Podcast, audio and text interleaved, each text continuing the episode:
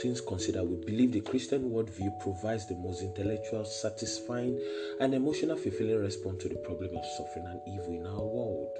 We all know, according to the testimony of the Christian worldview, that God's nature is perfect. God is good, loving, holy, and just.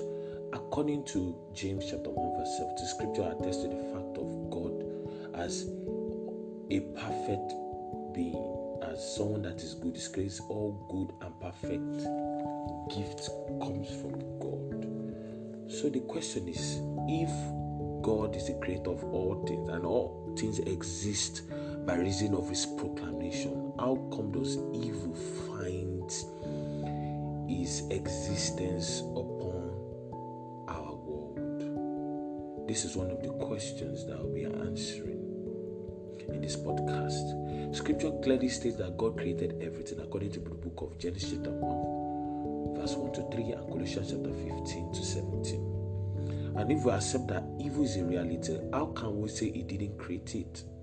This is the question upon the lips of skeptics and atheists. The answer lies in the fact that evil is not a thing or substance or entity to be created. Rather, evil is the corruption of a good thing that God, in fact, make. It was Ravi Zacharias that said something. He said a response to the question of evil by atheists. He said those that question evil utterly lay claim to the existence of good, which in turn lay claims to the existence of a moral law, and also attest to the fact that there is a moral lawgiver who is worthy of obedience and worship, which is the God that atheists deny we must understand according to the narrative of creation in the book of Genesis chapter 1 verse 26 scripture made us to understand that God in the community of the Godhead the Father the Son Spirit came together and, and, and said let us make man in our own image in our own likeness and let it have dominion. What we must understand is that meaning came into existence for this being called purpose came before the creation of man, before man began to exist, which makes life, living of an human being to be so, so much meaningful because of the utterance that God gave in the book of Genesis, chapter 1, verse 26. And we'll see that as we proceed. What God gave to man was the power of free will. Free will in the sense that man had the capacity resident in himself to make choices. And God gave a command to man with respect to how he ought to live, the moral code by which man ought to dwell with, because man is a being, is a creature that was not created after his own kind, like all other creation, like other species like the ram, goats, like the fishes, like the beasts, like the birds of the air, which were created after their own kind. But that was not the testimony of man. The testimony of man was so unique, and I'll, I'll go into that shortly. Man was created in the image of God, in his likeness. Man was created to contact God, to contain God and to give expression of God. All of these things were weaved into the fabric of the making of man by reason of the constituent of man, which is the spirit, the soul, and the body. All of these things is a culmination of the intention of God in Genesis chapter 1, verse 26. So God gave man choice, and by reason of this, God made it exp- exp- expressly clear for man to understand that he alone is the sole diviner of what is good and evil. Scripture made us to understand in the creative venture of God in the book of Genesis, chapter 1. God said, Let there be light, and there was light. And scripture says, And God said, This is good. So anything that is good, God gives definition to good. Whatsoever is evil, God gives definition to what is evil. So God is the sole definer of what is good and what is evil. Now, to the question of what is evil. Evil is the corruption of a particular good thing.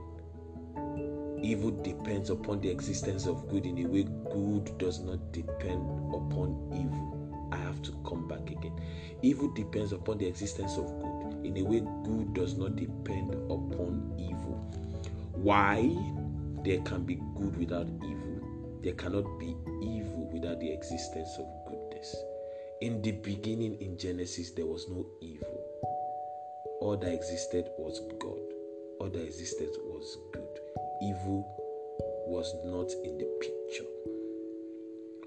But in when evil materialize upon this earthly framework, it gives testimony to the existence of good because good has always preceded evil. This existence of evil requires that good previously exists, as we have always established. Evil became a reality when there was a rejection of what God said was true and worthy of obedience. Secondly, an act in opposition to his command. Evil came from an abuse of a good power called free will, like I've explained earlier. The possibility of evil existing in the world is anchored on the power of choice, which is the free will. Man's decision made it an actuality upon this realm. According to God's design and earnest hope, it desires that His creation will experience the reality of a loving relationship together with Him. The human race has an unimaginable capacity for evil. Because when man disobeyed God, man actually declared independence from God. And everything that is apart from God is evil and which is why we can see all of the evil in our world. Recently in the US, there's a great outcry about racism, about a cop that was leaning upon the, the neck of a black man who was crying that I can't breathe, and the man gave up the ghost. Why are all of these things? These things show testament to a problem, a problem within the constituent of man. It shows us that the human condition is actually in a problematic state. And this problematic state was as a result of the fall of man. Man failing to adhere to the ultimate instruction of God in the beginning. Man decided to choose that which was pleasing to him in opposition to that which God gave to him as his command for his protection, for his preservation, for his life. And all of these things, the Christian worldview truly address. But we are not without hope because the gospel of Christ Jesus gives hope to the fact that there is a solution. God came into our human framework, into history, all of sufferings, pain, the enormous evil was laid upon him upon the cross of Calvary, that men might be restored to the image of God which was lost in the beginning in man. Now, friends, I want us to get this very clear that the problem of evil is not a God problem. The problem of evil is a man's problem because evil came into actuality by reason of man's free will, by reason of man's choice to choose that which God did not choose for him. So there was a great departure between God and man. So man began to live his life based on his feeling, based on his desire. According to God's design, the heart of man was was was supposed to to to to desire the things of God. The appetite of man was to to to lean upon the things that brings true satisfaction. And true satisfaction is not an earthly thing, it's not materialism. True satisfaction is in God. So we see all of this evil, all of wars, all of the things we can see is a testimony to the fact that there is a problem in man. And that problem has been resolved and has been solved by reason of the salvation work of Christ to redeem men unto himself. That men will begin to live the same way that God has destined and designed man to live in the beginning, according to the book of Genesis, chapter 1, verse 26. Now we talk about the human condition. The human condition is a condition of a fallen state.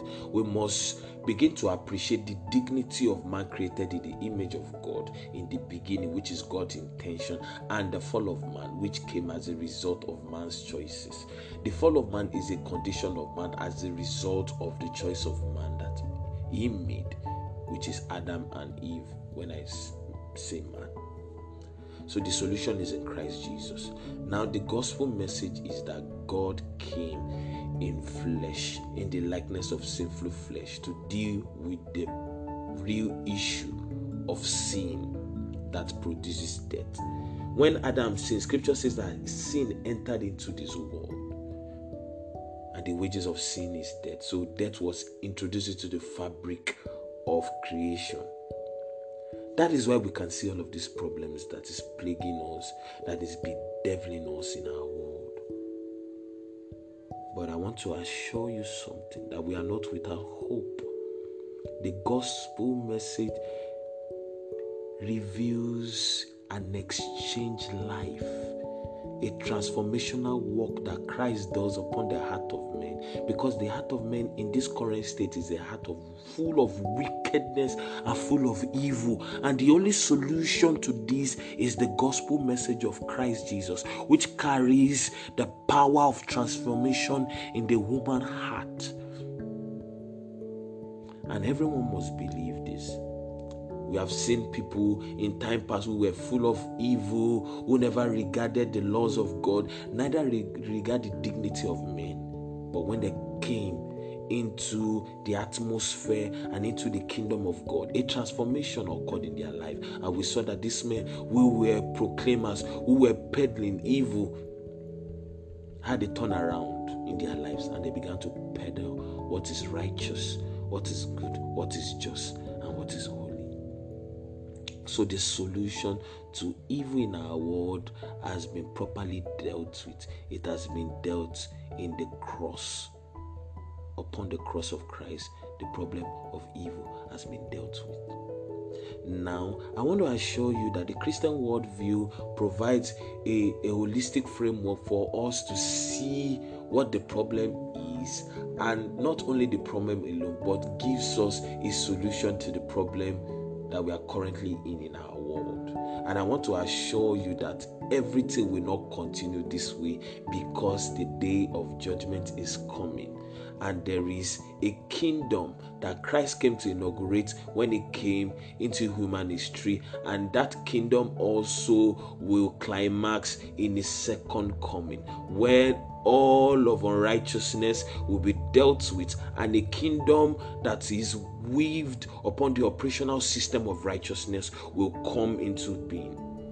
Scriptures made us to understand that in that day, tears will be wept from our eyes, and everybody will be filled with rejoicing and joy, and everybody will enter into the salvation of their Lord. In that kingdom, there is peace, there is harmony, there is love, there is no evil. At that time, evil will cease to exist. What will exist is God and His people in a forever, never ending relationship. So, today, if you are listening to this podcast and you have not said yes to Jesus, I want you to pray this prayer with me. Lord Jesus, I've come to understand the problem of evil and what evil is and how evil came into being.